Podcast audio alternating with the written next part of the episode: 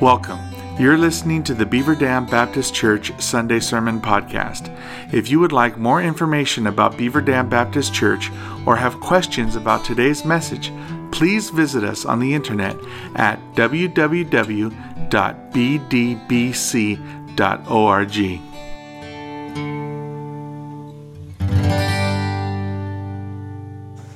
Well, it is good to see you. We did not know really what to expect when we uh, made this transition. And so uh, I think you have uh, exceeded my expectations, though I'm admitting I, I didn't know what they were. So uh, it is good to have people back in the sanctuary. We have been, uh, as you know, videoing this for the last two months. We've been gathering on Thursday nights at 5 o'clock, and there's just uh, six or eight of us in here. And we've been blessed to have Robert Garcia and his wife and daughter helping us. He's back here uh, in the sound booth filming even now. He, uh, yeah, thank you. They just joined the church just months ago, and then when this happened, he came to us immediately and said, uh, "You know, I, I do this uh, for the boating industry as a as a side job slash hobby, and I would be willing to do it for you guys." And we said, "Great." And so he's been giving his time every Thursday evening and then beyond that to edit the video. I mean, I didn't need any editing, but Aaron, bunch of editing for Aaron. But me, I got it right the first time and we just put it up. But uh, we are grateful for his work over these months. He's going to keep doing it for a few months for those who don't feel comfortable yet joining us, but we're glad you're here.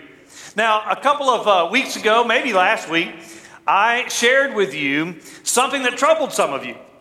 That is, I told you that Tracy gave me some sermon advice that I did not follow.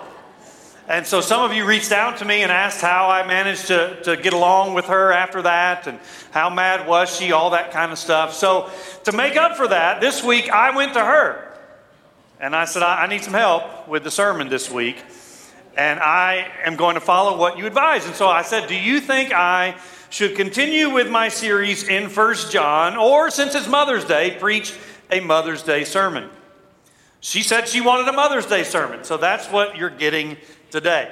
So we're going to take a brief break from First John, and we're going to go to a very familiar passage of Scripture, a passage of Scripture that most every lady knows, and many of us do as well. And that is the Proverbs 31 passage that speaks about a godly mom or a godly uh, woman. And so that is going to be our text today as we think about moms. Now, one thing that we hear annually when it comes to this particular holiday, there's always surveys about what moms really want for Mother's Day. And invariably, one of the things they say they want is more time with their children, more time with their family. I mean, in this fast paced world in which we live, we are always going somewhere and always doing something. And it seems like in the blink of an eye, we go from raising little ones to watching them go off and leave the home. And so moms are always expressing that desire to have more time together. Well, you got what you wanted. And then some, probably. I mean, who would have ever thought we would have all of this time together? And on the one hand, it's okay to admit that there have been some good things that come out of this pandemic. That is not to negate the negatives. I realize there's been tremendous physical and financial suffering, while at the same time, there's been some good things. Good things like extra time at home with the family, slowing down in life just a little bit, actually eating around the kitchen table a meal prepared in the home something many of us had uh, long forgotten about.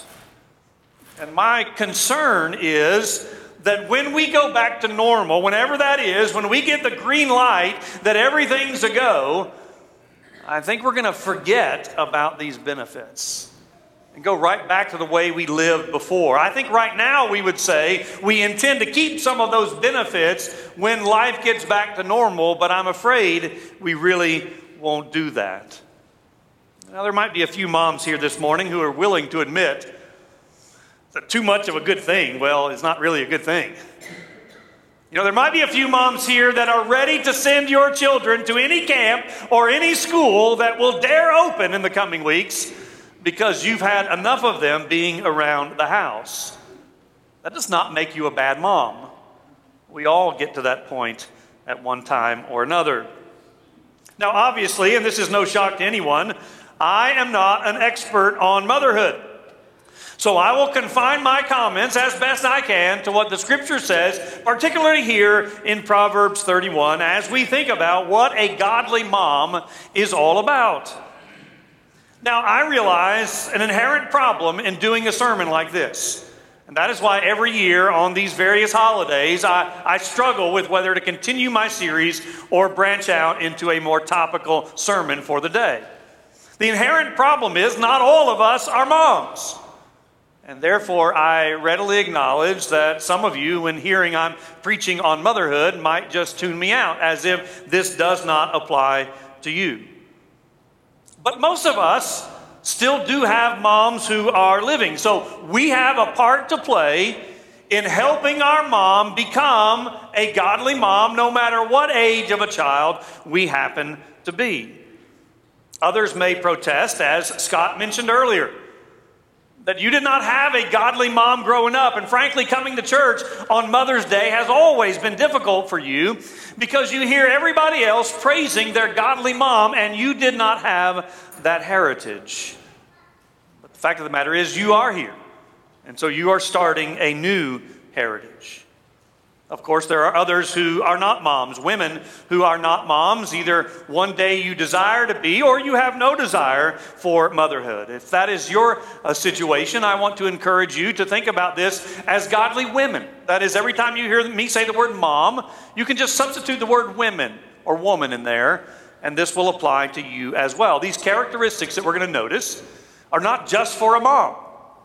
In fact, that's where the rest of us come in. You see, these characteristics are characteristics that in many cases all of us should have.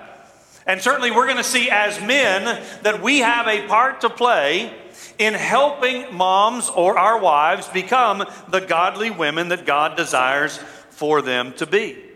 We have a huge role to play in that. And so the bottom line is all of us have some applicable truths that we can learn this morning. You young men, you have a desire to be married? You're going to see that this text is really a text in large measure about the kind of woman that you should pursue and ultimately strive to marry. In fact, there are some scholars that believe this text was not initially written to women. That is, not, not written to women as in, be like this. But many believe that this was actually written to men to say this is the kind of woman or wife you need to find. That's why in verse 10 it says, An excellent wife who can find. And so there is application here for all of us on this Mother's Day from Proverbs 31. We're going to start in verse 25. Proverbs 31, verse 25. Strength and dignity are her clothing, and she laughs at the time to come. She opens her mouth with wisdom, and the teaching of kindness is on her tongue. She looks well to the ways of her household and does not eat the bread of idleness. Her children rise up and call her blessed.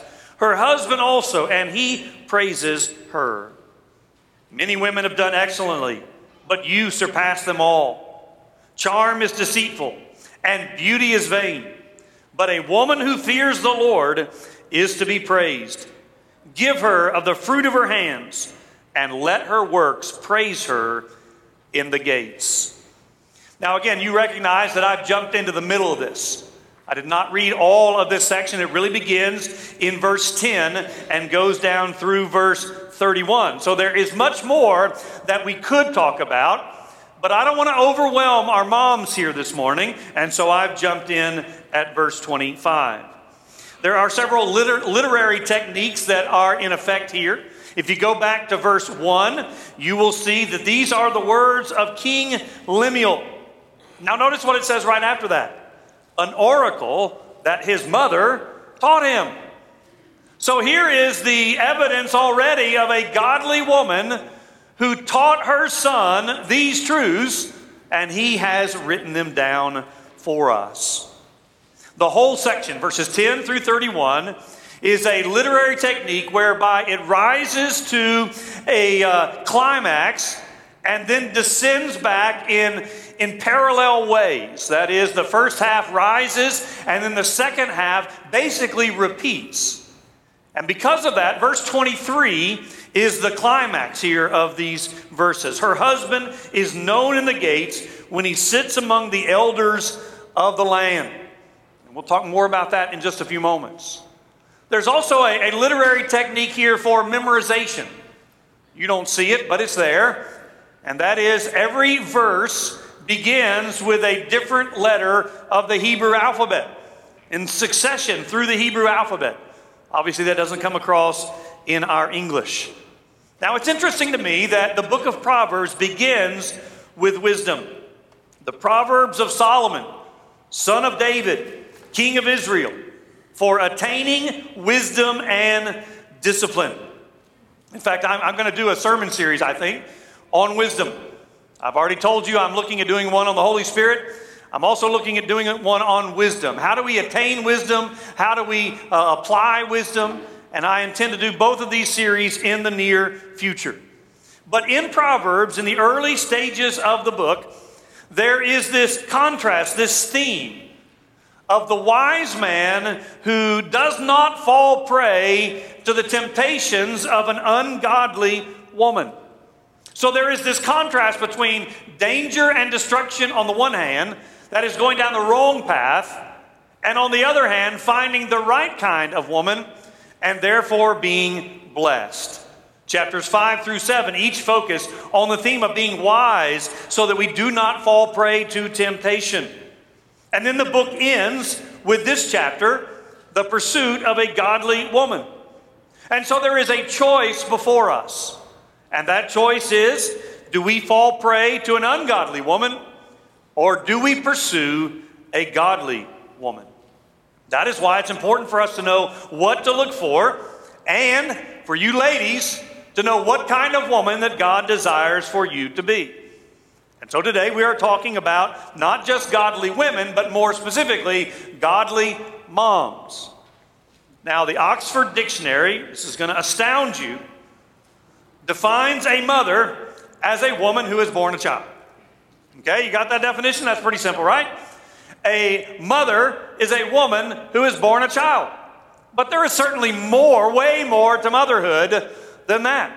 I mean, that's like saying because I have a piano in my living room that I'm a musician. I took piano growing up. My parents forced me to take piano growing up. I didn't like taking piano, but I did it for several years. I am not a musician, not then and not now. So just because I have an instrument doesn't mean I can play it. Just because you have a child doesn't necessarily mean that you are a godly mom. So, what do you need? Well, number one, godly moms have character. Look at verse 25. Strength and dignity are her clothing. So, if you want to be a godly mom, there has to be some inward character that actually matters more than the outward clothing.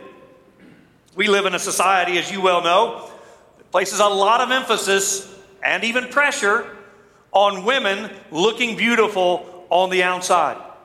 And we men are certainly a driving force in this. Now, I'm not saying that we go to the opposite extreme. I'm not saying you forget about outward beauty and join the rest in going to Walmart in your pajamas and curlers. That is not my point. My point is simply that outward beauty is not the primary characteristic, certainly, of a godly woman.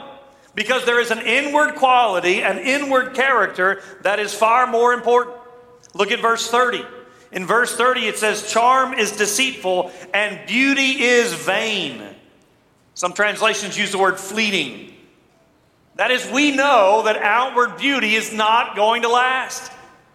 We know that wrinkles are going to appear that waistlines are going to expand, especially when we're stuck at home. And so outward beauty has a tendency in all of us to fade away. And that is why it should not be our focus. Peter writes this Your beauty should not come from outward adornment, such as braided hair and the wearing of gold jewelry and fine clothes.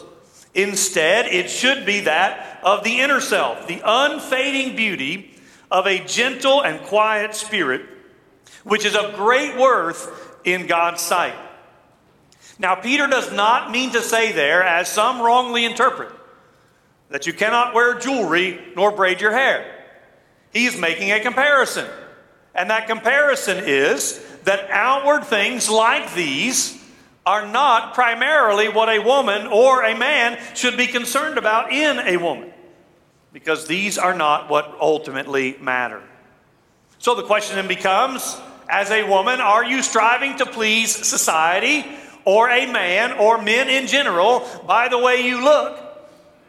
Or are you trying to develop that inward quality, that characteristic of strength and dignity that God says is important for any godly mom to have. Charm and beauty are not bad, but they are inadequate for genuine character before God. Now, secondly, we notice in verse 25, the second half, that godly moms have a positive attitude. She laughs at the time to come. Some translations say she smiles at the future. That does not imply a lack of concern for the future, it's the exact opposite. She has a, a positive attitude toward the future because, in part, she is planning for that future. She can smile because she knows not what everything's going to happen in the future. Nobody knows that. But she knows she is planning and preparing for that. And of course, we understand that a godly mom has a faithful trust in God for her future. And because of that, nothing brings her worry or anxiety, even in uncertain times. Because she is trusting in God for her future. However, that does not negate work and planning that must take place in order to adequately prepare for a family's future. So much of this chapter, I mean, if you go home and read the rest of this chapter, you will discover her diligence in working to provide. She buys and sells, she produces products, she cooks for her family. This diligence is what gives her a reason to smile in the future.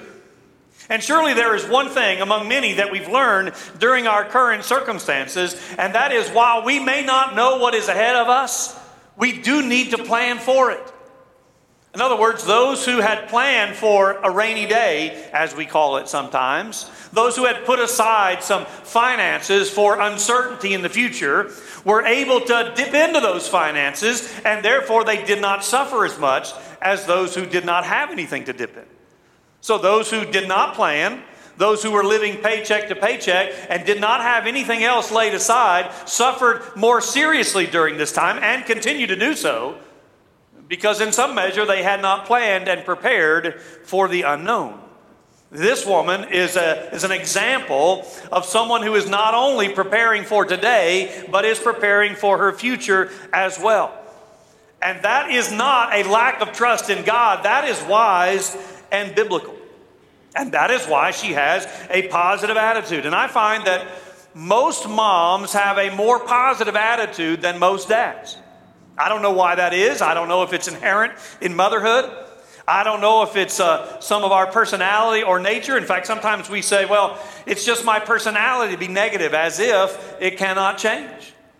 But the fact is, all of us can change our attitude if we change the way we think. Now, of course, I'm not talking about being unrealistic. I'm not talking about having dreams that have no possibility of coming to fruition. I'm simply talking about a woman here who has a positive attitude, and that is why she's creating a home life that people want to come to. I mean, what home does not need more positive attitude and environment in it? Number three, verse 26 godly moms teach wisdom. They have to teach to others the wisdom that they have from God. They teach their family and they teach their children. It certainly makes sense that if a woman is wise in the ways of God, that she would want to transfer this to her children. Now, certainly there is much knowledge and wisdom that a mother has to teach. There are the, the basic things like walking and talking. There are the basic skills, uh, subjects in life. And some of you have learned this more during this time where, where you've become a homeschool mom, though you never really wanted to be one. And so you're having to teach those basic subjects, maybe even having to relearn them yourself so that you can impart them to your children. But this is not the kind of things I'm talking about. I'm not talking about principles for raising a, a good member of society. I'm talking about godly wisdom. So, a godly mom teaches her children what it means to be godly. You know, we say this occasionally, but we're learning it during this time. The vast majority of a child's spiritual training does not come from church, it comes from the home. We've told you that all along.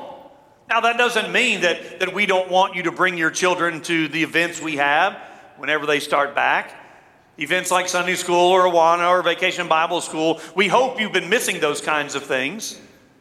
And one day we can have them again. But this is a good reminder during this time that it's always been the family's primary responsibility to train their children in godly wisdom. Yes, the church comes alongside and helps you, resources you, and supports you in doing that. But ultimately, it is the responsibility of moms and dads to train their children spiritually. And hopefully, you've been doing that, not just in this time, but throughout. We see an example of this in the book of Second Timothy. You remember, Paul is writing to young Timothy, and he is acknowledging Timothy's faith. But what does he say about that faith? He says, Timothy, I see the faith that you have in God. But where did that faith come from? He says, Well, Timothy, I first found it in your grandmother Lois, and then I saw it in your mother Eunice, and now Paul is rejoicing that it is found in Timothy as well. We talk a lot about the great men in the Bible, men like Paul and Timothy, and all that they did in the early stages of the church in proclaiming the gospel and planting churches. But let us not forget that these men, in large measure, were the way they were because they had godly women in their lives who had trained them from the home. And that's true of Paul as well. Paul was raised in a, in a devout Jewish family. Ladies and men, the greatest thing that we can do for our children is to guide them and train them spiritually. We work so hard to make sure that they have the financial advantages that they need so that they can have maybe what we didn't have growing up and not have to struggle as much as maybe we did. We want them to have a, a better leg up in life than what we had. We go out of our way to make sure that they can go to any and all extracurricular activities to encourage them and strengthen them and broaden their horizons. We will sacrifice and sacrifice to make those things possible. And all I'm saying is the spiritual training of your children is more important than a financial heritage or even an extracurricular activity. That is why we must make sure that our primary motivation in the home is training godly boys and girls who can leave our homes and continue their relationship with Christ once they are gone.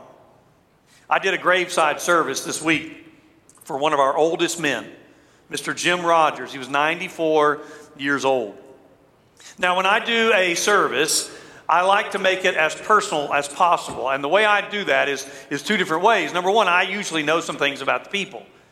And so I will share some of my own stories uh, of encounters with the individual that has passed away. But more so than that, I will ask the family. I will say, What, what can you tell me about this person? Tell me some stories. What did they like? What, what kind of things did they enjoy? So that I can share those at the funeral uh, and get a sense of, of who this person was. Well, one of the things the family gave me this past week in preparing for Jim Rogers' funeral was an entry that was recorded in his uh, diary. He, he, liked to, he liked to write, didn't talk much, but he liked to write.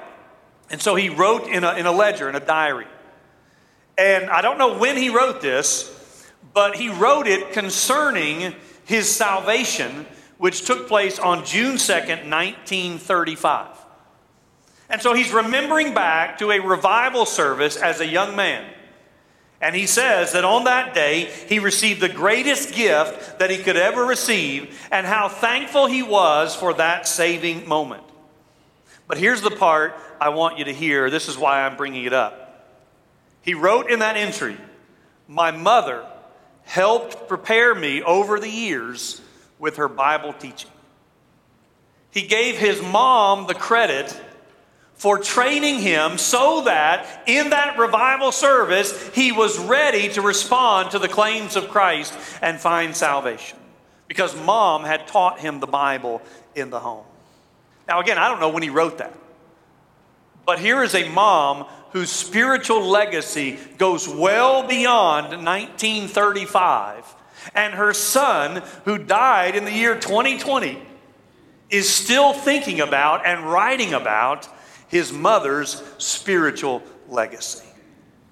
Moms and dads, we need to make sure that our spiritual legacy goes beyond our own life and it is invested into our children. Well, the next thing I want you to see in ver- is in verse 27, and I want you to hear me clearly here because I don't want to be criticized. Godly moms manage the home. Now, I am not saying that's all they do. I am not saying it's solely their responsibility and dad doesn't have to do anything. I am simply saying, as part of their responsibility, there is the management of the home. My wife has been trying to get me more involved in this. She wants me to learn how to cook. She keeps saying that'd be a good thing for you to do during this pandemic is learn how to cook. At that same funeral I was at this week, there was three men standing around and me. All of them were the primary cooks in their home, except me. But I'm still not going to learn that. There's nothing wrong with a man cooking. There's nothing wrong with a woman cooking. Godly moms manage the home. Now, again, that doesn't mean that's all they do, but it does mean that it is a lot of work to manage a home, and therefore it's a necessity. Doesn't mean that they can't work outside the home and have a long and productive career.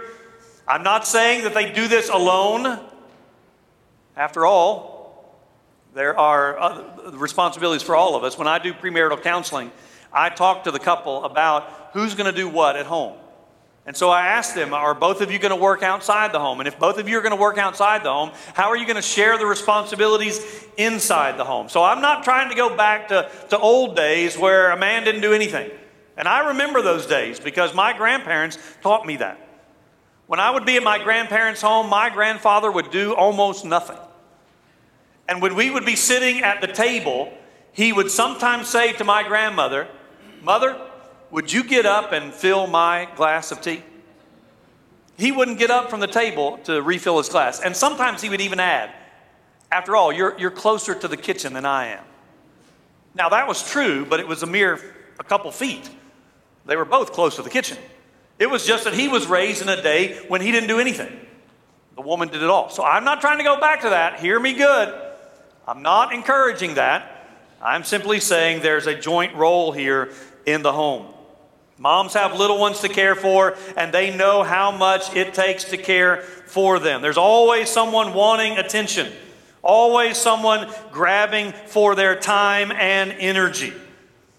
And dads know this as well. If you ever take a Saturday afternoon subbing in for your wife and caring for the kids, you discover that she does a lot more than you might have thought. Managing a household is not for the lazy or idle. Look at verse 15. I realize we didn't read this verse, but look back at verse 15. She rises while it is yet night and provides food for her household and portions for her maidens. She is not sleeping late because there is nothing to do.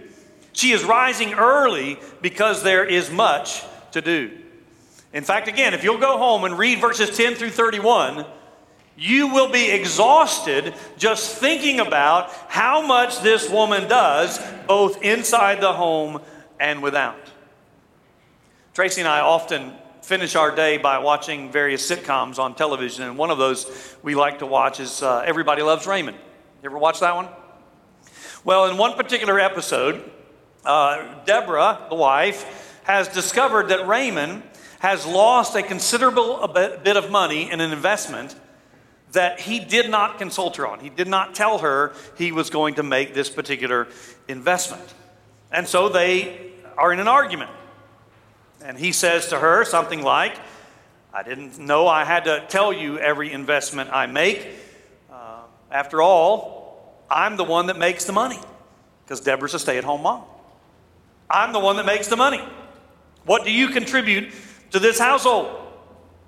Now, if you've ever watched the show, you know that Brother uh, Robert is standing to the side and he is amused by all of this because he knows this fight is about to escalate. So Deborah goes on strike. I'm not encouraging this. I'm simply recounting a story from a television show. But Deborah decides she's going on strike. And she is only going to resume her household duties if she is compensated as hired help. And so Raymond agrees to do that. The next day, she presents him with an estimated bill that is three pages long of everything that she does and how much it's worth. And when he goes down to the bottom and sees the total, he says, Why, that's more than I make. And he gets the point. It's a family show, so they kiss and make up and move on. But Raymond, although I don't know where he stands biblically, he has learned what this verse and passage is talking about. Verse 10 She is far more precious than jewels. Godly moms next need encouragement. I mean, this is a lot. And so, if they're going to do all of this and do it well, they need encouragement, verses 28 and 29, and they need it both from their children and their husband. Godly women long for the day when their children are following the Lord. Like John, who said about his spiritual children, I have no greater joy than to know that my children walk in truth. This is the, the desire of a godly mom, sacrificing constantly so that one day her children will rise up and call her blessed and follow in her footsteps. But of course, we are aware that this does not always happen. There are children who are raised by godly parents who discard the truth that they've been taught and walk away from the faith. That does happen, and I am not promising you that if you're a godly mom, you will have godly children. I know you want to go to that other proverb train up a child in the way he should go, and when he is old, he will not depart from it. And many claim that as an absolute promise, but you need to understand what a proverb is. A proverb is not a promise. A proverb is a general truth, which means there are exceptions. So I'm not promising you that if you're a godly mom, you will have godly children. I think that's the general rule, but I think there can be and are exceptions to it. But kids of any age need to rise up and call their godly moms blessed and thank them for what they have done. That might be a more important role for you today than how much you spent on her present or what you gave her to just give her a heartfelt thank you for all you've done in being my mother. But there's a second part to this as well. Her husband needs to give her this encouragement. Her husband needs to praise her. Guys, it is much easier, and I'm guilty of this, and I'm sure you are as well, but it is much easier to criticize our wives, either privately or publicly, than it is to encourage her.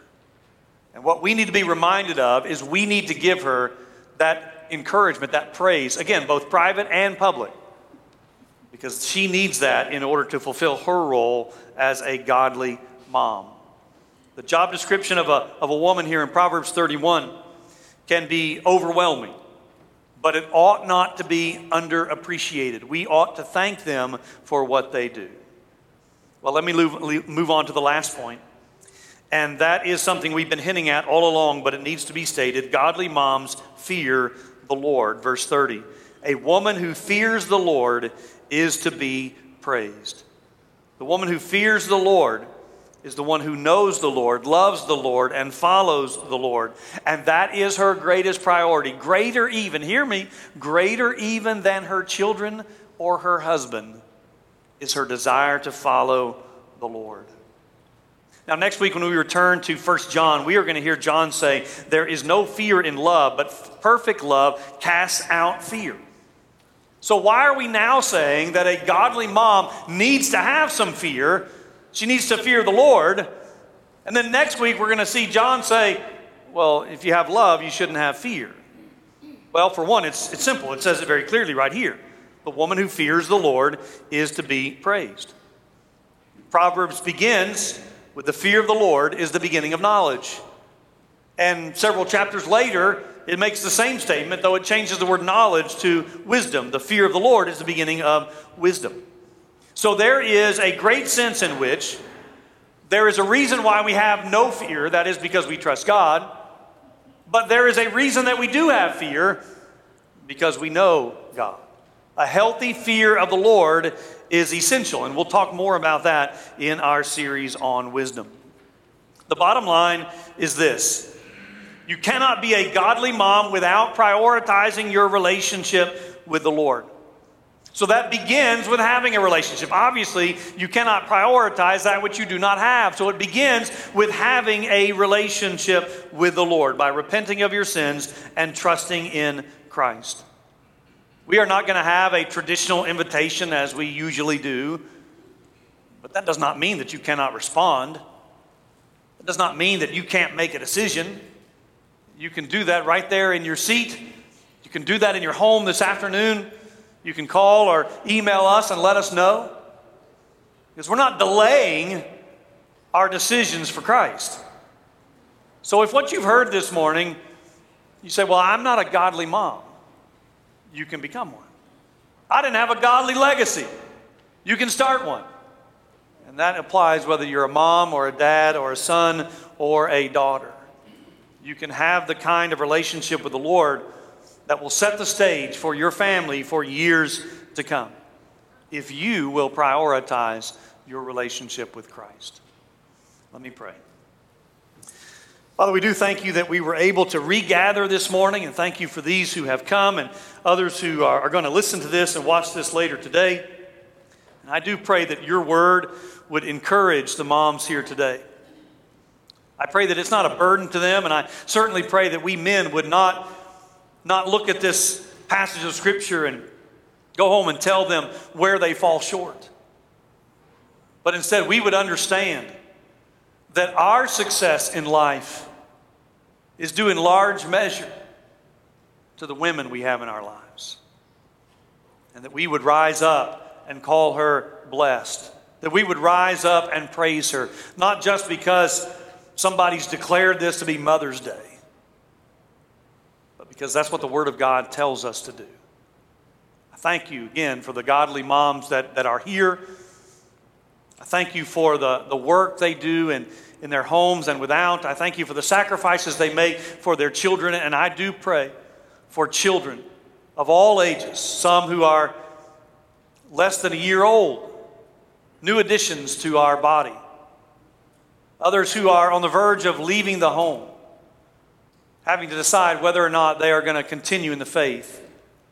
I pray, Lord, that you would help these boys and girls, young men and young women, to rise up and call their moms blessed and praise her for all she's done. We pray this in Jesus' name. Amen.